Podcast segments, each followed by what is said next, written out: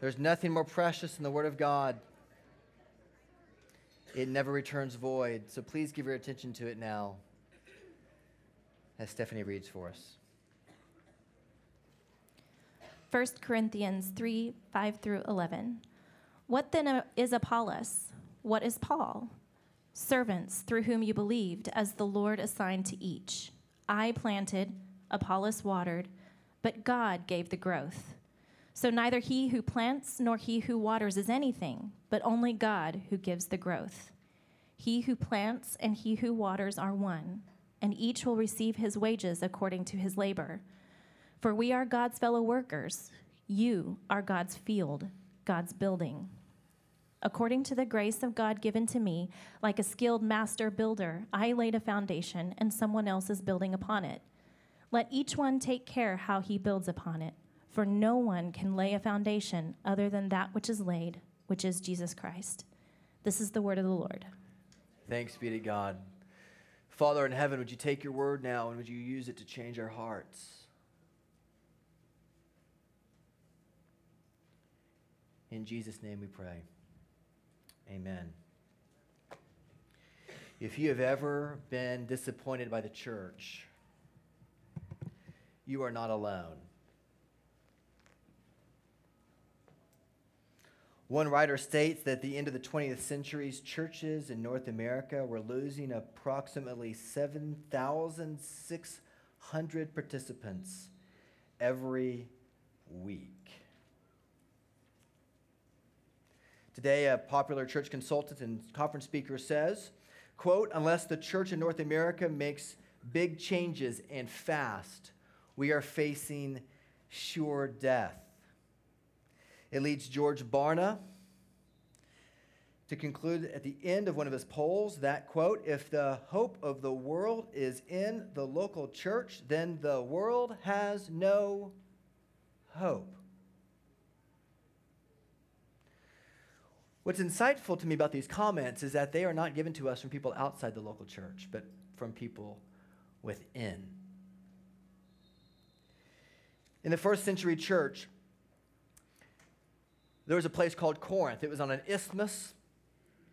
Corinth was a trade city. It was a place that was utterly decimated in 146 BC by the Romans. A century later, in 44 BC, it was revived as a great economic center for the Roman Empire. And when Paul was traveling on his third missionary journey around the early 50s AD, Paul went into Corinth. And after he left Corinth, or while he was there, he met a couple you've heard of, Priscilla and Aquila. After he left Corinth, he went into Judea and then to Syria. And then eventually he settled in Ephesus for three years. There he saw Aquila and Priscilla again, who had been there for some time before he arrived, and they had met this amazing young apologist, incredible preacher named Apollos. And Paul had gotten word that people back in Corinth had begun to take sides. Some people liked Apollos, some people liked Paul. In fact, more than that, people had begun to say, like, listen, I don't know if we can really trust all that we've heard from this missionary. And so they began to um, pretend that sexual mores and ethics didn't really apply to them. They began to practice pagan worship again and just use Christianity as a coat of many colors over it. And when Paul catches wind of this, he writes from Ephesus an incredibly heated and charged letter. And he says to them, Listen, like, you cannot have sex with people who are not your spouse. Do you know that? We assume that's what he says. Why do we assume it? We assume it because we actually don't have that letter. We only have the letter that he writes to them the second time, which is actually our First Corinthians. Because when Paul is in Ephesus, he gets a letter from these Corinthians in response to his first letter saying, Listen, like, we are really confused by what you've just told us. And so Paul writes 1 Corinthians as a way to correct their utter misunderstandings of his first letter that he wrote to them. Again, a letter we do not have, it is not in your Bibles. But a letter that undoubtedly he addresses their sexual licentiousness and their immorality.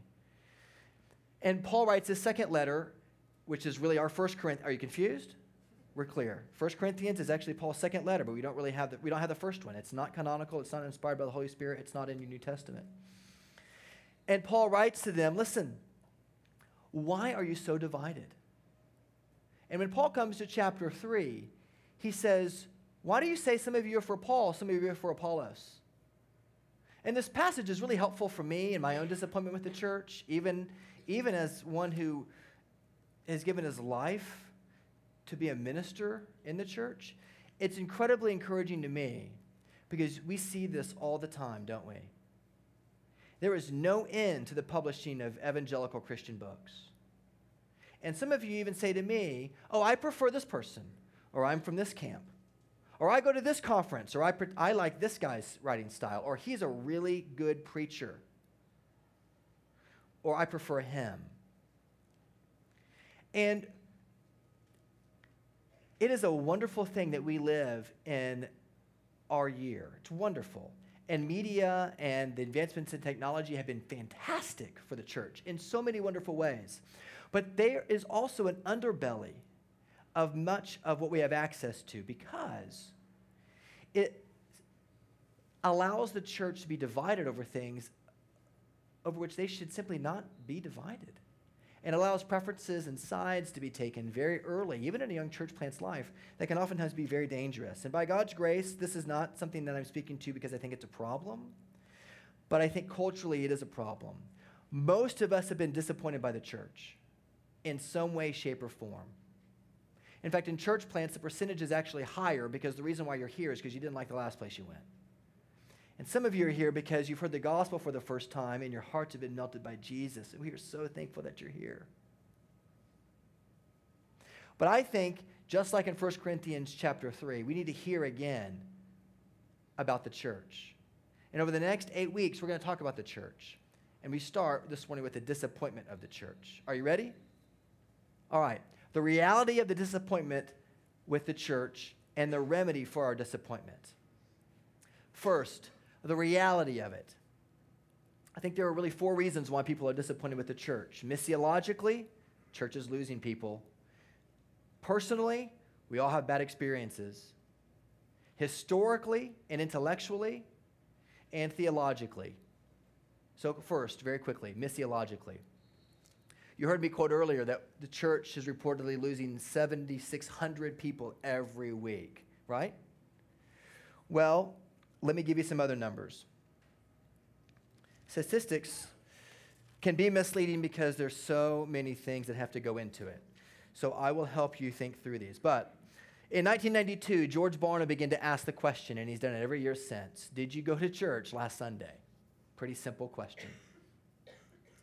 In 1992, 40% said yes.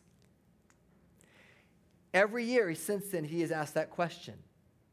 And that percentage has gone up since he asked that question, but now it's trending down. 36% today say yes, they went to church last weekend. But you have to be careful about statistics because there's what's called a halo effect. That is, that when you get a phone call from a pollster, you tend to tell that pollster that you're better than you really are. So people think that the actual number is more like 17.5% actually went to church last Sunday. And they think that by 2020, only 14.7% of the church of people will be in church on a given Sunday. So people sometimes are disappointed with the church because they say, look, the church is losing it.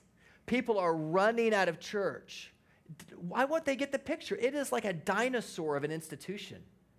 Hmm? Interesting.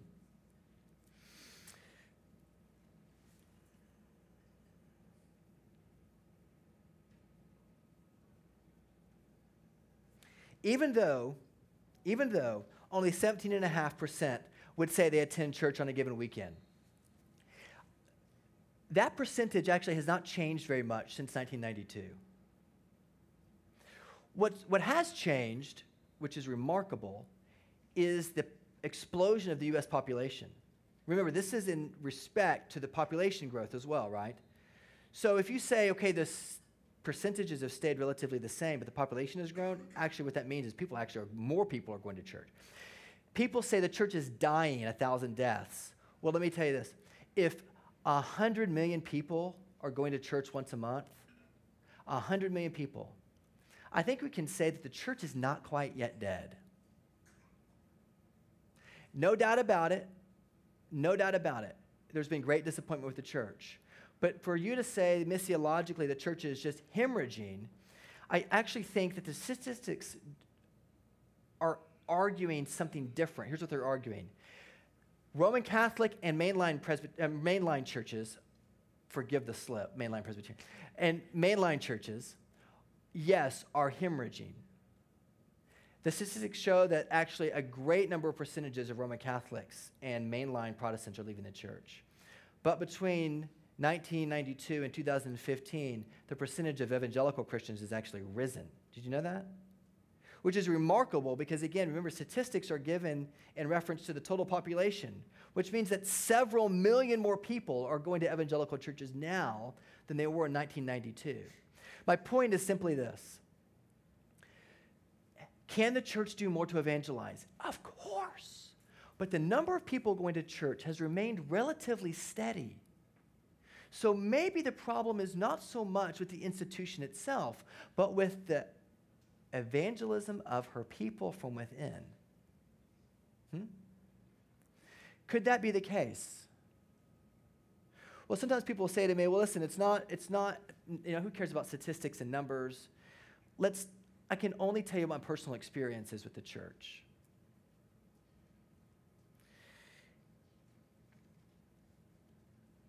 And people have very real personal experiences of hurt and shame and of abuse in the local church. And I want you to know that. I am so sorry if that's been your experience. And I can only ask you to continue to come to our church. I'm not going to I'm not going to defend some of your very real feelings of hurt and abuse. But let me just say this. Oftentimes people follow, fall into one of two extremes when they talk about their personal hurts with the church. That is, that they come in with such high expectations of the local church that they have a veritable checklist that they are judging the church by. Worship song, Chris Tomlin, check. Expositional preaching, check. Good coffee, check. People have a checklist. You have one, I have one. It's, it's almost impossible not to have one. And then they get disgruntled because their checklist wasn't fulfilled. Their expectations are actually far too high for what the local church should be because it is not. It is not there to meet your every preference. On the other hand, sometimes people have far too low expectations of the church. They just want to come to church and they want to be either entertained or they want to consume, but they want to walk out and they don't want to be challenged. And so when they hear the gospel and they're confronted with the white hot heat of the conviction of the Holy Spirit, they say, No, no, no, no, that's not what I signed up for. I'm out of here. So, whether somebody has too high of expectations of the local church because of their personal preference checklist, or they have too low of an expectation that they don't want to be confronted and disappointed with the church because their expectations actually were not gospel driven and centered. And undoubtedly, undoubtedly, we try very hard to make Trinity feel like a very welcoming place. But we too will fail at that many times because what we want to hold dear and central to this church's identity is the faithful preaching of God's word the administration of the sacraments, and the practice and exercise of church discipline, and loving each other well and helping us walk in line with the truth of the gospel. When you look at uh, 1 Corinthians chapter 3, it's very interesting. What you find is that Paul, immediately in 1 Corinthians, he says, What then is Apollos? What then is Paul? Servants through whom you believe. The word servants there is the same word we get from deacon, but it's before, it's 50 AD, it's before the office of the diaconate has fully been fleshed out. It's still very inchoate, very new. And it means a table waiter. We are servants, we are table waiters of the Lord Jesus. Some of, some of us, listen, you guys are getting frustrated because the person waiting your table is not doing it to your liking. What you should be concerned about is whether the food is edible, because Jesus is in the kitchen, and that's where your complaints ought to go. Ministers of the gospel are simply, ser- I'm a what do you do for a living? I wait tables. That's what I do.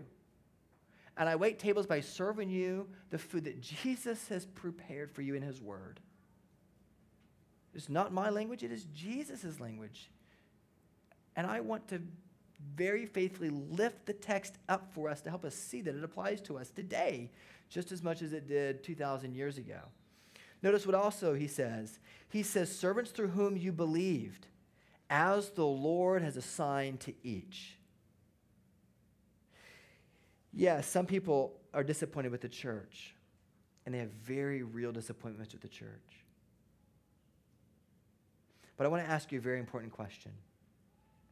Are your disappointments, are your disappointments a rejection of the people in the church, or are they a rejection of Jesus, the head of the church? There's a very big difference. Are you rejecting the local church, or are you rejecting the faith once for all handed down to the saints? Many people will often say to us, um, we left the church you know, for this reason. And really, what they mean is we did not want the church to be in our business anymore. That's true of people in this room. I know that because that's true in my own heart. People have missiological reasons why they're disappointed. People have personal reasons why they're disappointed people, there's also a historical reason why people are disappointed. Please hear me. In the 18th century, in the 1700s, when America was first being founded, there, there were three professions that were universally abusing people. Do you know that? There are three professions. One of them was the profession of law. People were posing as lawyers, and they were mistreating people, not providing the justice that they were due. The second profession were physicians people were hanging out shingles and they were posing as surgeons and they were maiming people. And the third were ministers. But because America was a very new and young country and the First Amendment was very clear, there was a separation of church and state. Ministry was protected from the oversight of a legal organization of credential ministers. So, for example, the American Bar Association. In fact, Delaware was the first place that there was a bar association developed to protect people from the unjust um, uh, legal practice of people posing to be attorneys who did not have a license. And they began to license people in the state of Delaware very, very early in our founding of America. And they then, throughout the colonies, began to credential and license lawyers. And they set up eventually the American Bar Association uh, physicians were the same way. Very early in New Jersey, they began to license physicians. They began to require of them certain educational requirements, certain experiences in the OR, certain experiences to help people treat people's body, to do them no harm, as the Hippocratic Oath says. And they set up the American Medical Association, and it traveled throughout the colonies. Ah, but ministry, ministry was never allowed to be regulated in America, unlike it was in Britain. Why? Because of the First Amendment. So, therefore, the point is this you never know the qualifications of a minister. You never know it. So, what did the church do to try to protect parishioners from ministers who were claiming to teach the faithful word of God who actually were teaching heresy? You know what they did? They set up accountability structures. They did it the best that they could. You know what those accountability structures are called? They're called denominations, the thing that you say that you hate. They were actually created to protect you. They were actually protected to help rein in ministers who are preaching the gospel way outside the bounds of what the gospel really was. If Paul were alive back then, he may have said, just like he did in Galatians 1, the gospel you're claiming to preach is no gospel at all. So some of us have very real historical, intellectual struggles with the church because who holds the staff or who holds the ordained ministers accountable? Hmm, it's a great question. I hope you struggle over that. And I hope you ask the question to churches you visit why is he the preacher? What credentials does he have? Because many, many, many men, too, are shame who have been in ordained ministry have abused their office. Does that strike a chord with anybody? Does it make sense? It's very important that we understand that.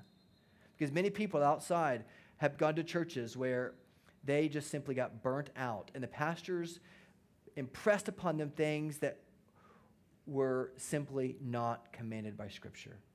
Hmm? Lastly, theological. Um, people look at the book of Acts. This is very simple. They look at the, the book of Acts and they say, listen, um, you're having a new members class next week. Where is that in Acts? Oh, where's, where's Sunday school? That's not in Acts. Like, I'm going to the true church. I'm going to find the true church. Just until I do, I'm going to play nine holes of golf on Sunday morning. I'm going to go to the true church. Listen, I've gone to churches before. I know the drill. They're, listen, I know the true church. It's, I, am going to go to Starbucks. I'm going to have a latte with my friend. We're going to talk about spiritual things. Friends, this whole series is trying to help you rediscover your love for the church. And I just want you to acknowledge this morning that, yes, there are very legitimate reasons to be disappointed with her. Of course. Because we're human. But I dare to challenge you that if you will stick with us, if you will wait through this class as we look at not the disappointment of the church only, but the idea of the church, the visibility of the church, the marks of the church, the point of the church, how the church becomes the body and the bride of Jesus for our community. Maybe, just maybe, you will see what Paul is trying to teach the Corinthians here in 1 Corinthians chapter 3. Lower your eyes to the text and let's see the remedy. We've seen the reality. What is the remedy? What then is Apollos? What then is Paul? We are servants through whom you believed. I planted, Paul says, Apollo watered, but it was God who gave the growth. So neither he who plants nor he who waters is anything, but only God who gives the growth. What's the principle? The principle is this number one, Jesus Christ is the head of his church. And Jesus knows that it's a mess, but he loves her. With his own blood, he bought her, and for her life, he died, we just sang earlier. Paul is trying to say listen, it is not about the preferences you have. I don't care what camp you're in. Christ is the head of the church. So, with your disappointments, are you being disappointed because of a preference that you have, a style that someone has or does not have? Or are you allowing God to confront you with the reality of your need for a Savior? Are you allowing the Holy Spirit to draw you in to deeper and deeper repentance? Because he says in verse 10, according to the grace of God given to me, like a skilled master builder, I laid a foundation, and someone else is building upon it. Let each one take care how he builds upon it, for no one can lay a foundation other than that which is laid, which is Jesus Christ. Jesus Christ is the head of the church.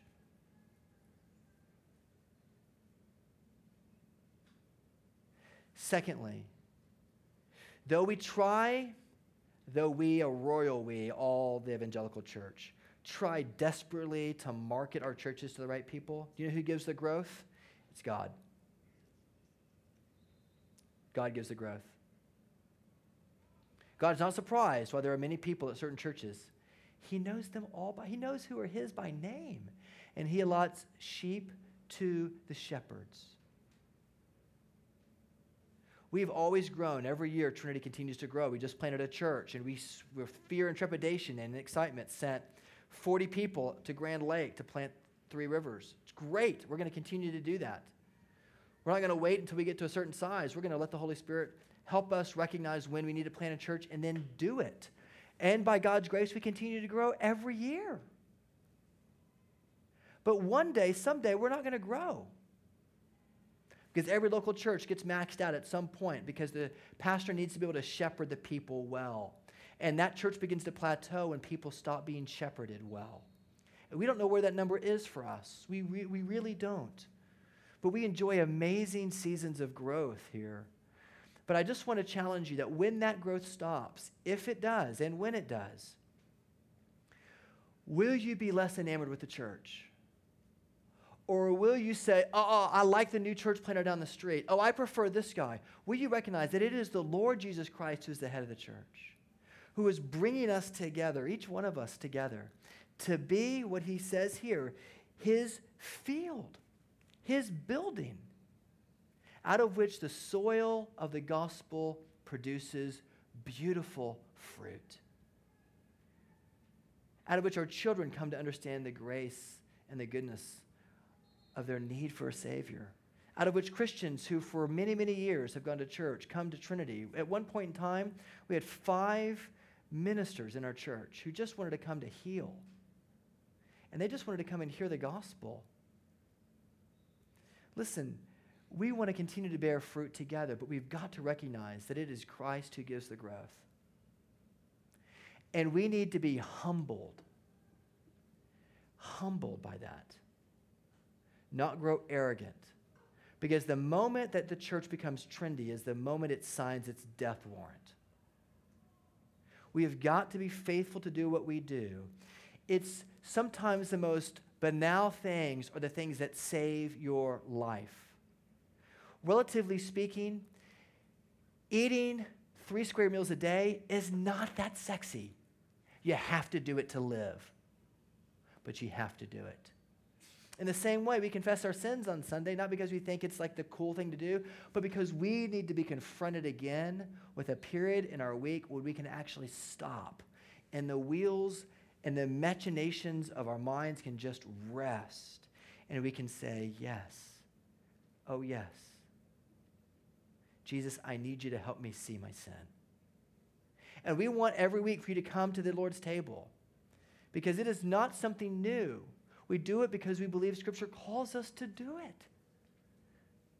Doesn't have to be done every week, but we think it's good for it to be done every week, and so we practice it every week because we think it is the best way for you to grow long term. Over time, we have seen, and we will continue to see, beautiful fruit for the sake of the gospel. But we've got to recognize as a young church that even with our disappointments, even as you come new to Trinity, you have your own baggage of disappointment. Friends, Jesus is the head of the church. And is your disappointment with the church a disappointment with the church, or is it a disappointment with Jesus?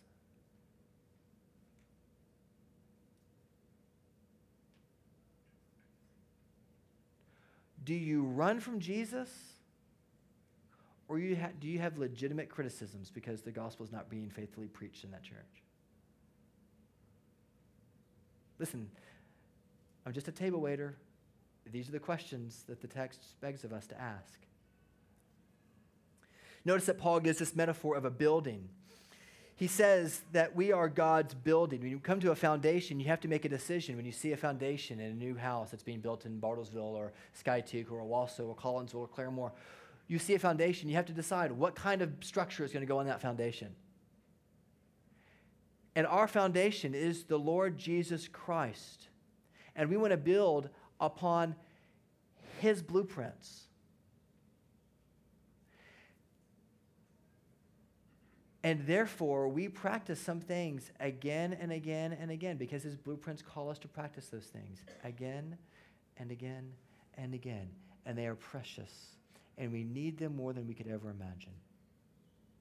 So, as we begin to enter into this series on the church, I just want you to ask the question in your disappointment with the church, has it been a disappointment with the church? Legitimate disappointment because of heresy? Because they are leading people astray? And maybe they are, and you should be concerned and you should run from that church. Or is it a disappointment with Jesus confronting you about your sin, even your sin about preference? Hmm? We should be humble as a people. And we should ask those good questions, even though we may come to different conclusions. The questions need to be asked because Paul presents it to us here. You are God's temple. Do you not know that God's Spirit dwells in you? If anyone destroys God's temple through dissension or division, will God destroy him? The answer is yes. If anyone destroys God's temple, God will destroy him, it says.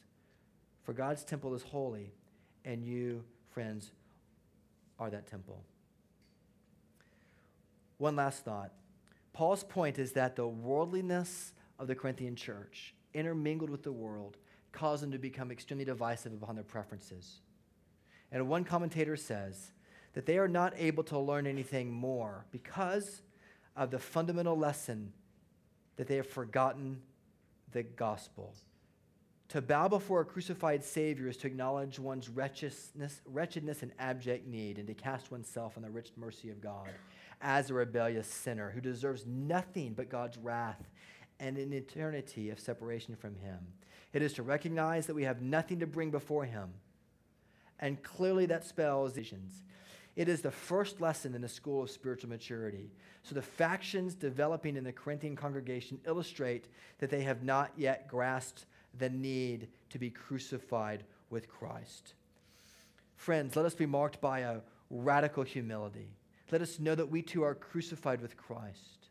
Lord, let us know that whether you prefer Paul or Apollos, listen, it is Christ who is head of the church. And would you pray for the leaders of Trinity? Pray for the leaders of the local churches in this town where the gospel is preached, that people will begin to see the point of the church is not to have a building that is suited to their preferences or to have a service suited to theirs, but it is to see the clarion call of their need for the gospel and then to be the hands and feet of the Lord Jesus Christ in our communities throughout the course of the work week. That defines the church. It may not be that trendy, but as Mark Twain once said, the rumors of my death are greatly exaggerated. Christ will build his church, and he will continue to build it. And we will continue to have disappointments with the church. But, oh, friends, let us come together and let us see the beauty of our risen Savior who has called his people into one body to be a temple, to be a building for his glory, and run to this table in a few moments, humbled that you have rejected God's ordained means of spreading the gospel based upon your preference, oftentimes, not upon the heresy that's being preached, as you suppose.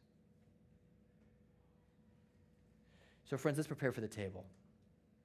And let's begin to be the church over these next several weeks together. We're going to have really candid conversations about it. But the head of the church is the Lord Jesus Christ. And we as a people are in desperate need of continual repentance in light of his finished work for us. I planted, Apollos watered, God gave the growth. So neither he who plants nor he who waters is anything, but God who gives the growth. Oh, friends. Let us come to the table humbled. And let's pray. Father, we pray that you will help us to recognize that though we have many legitimate reasons to be disappointed by the church, sometimes those disappointments, quite frankly, are reflections of our own heart's need for the gospel.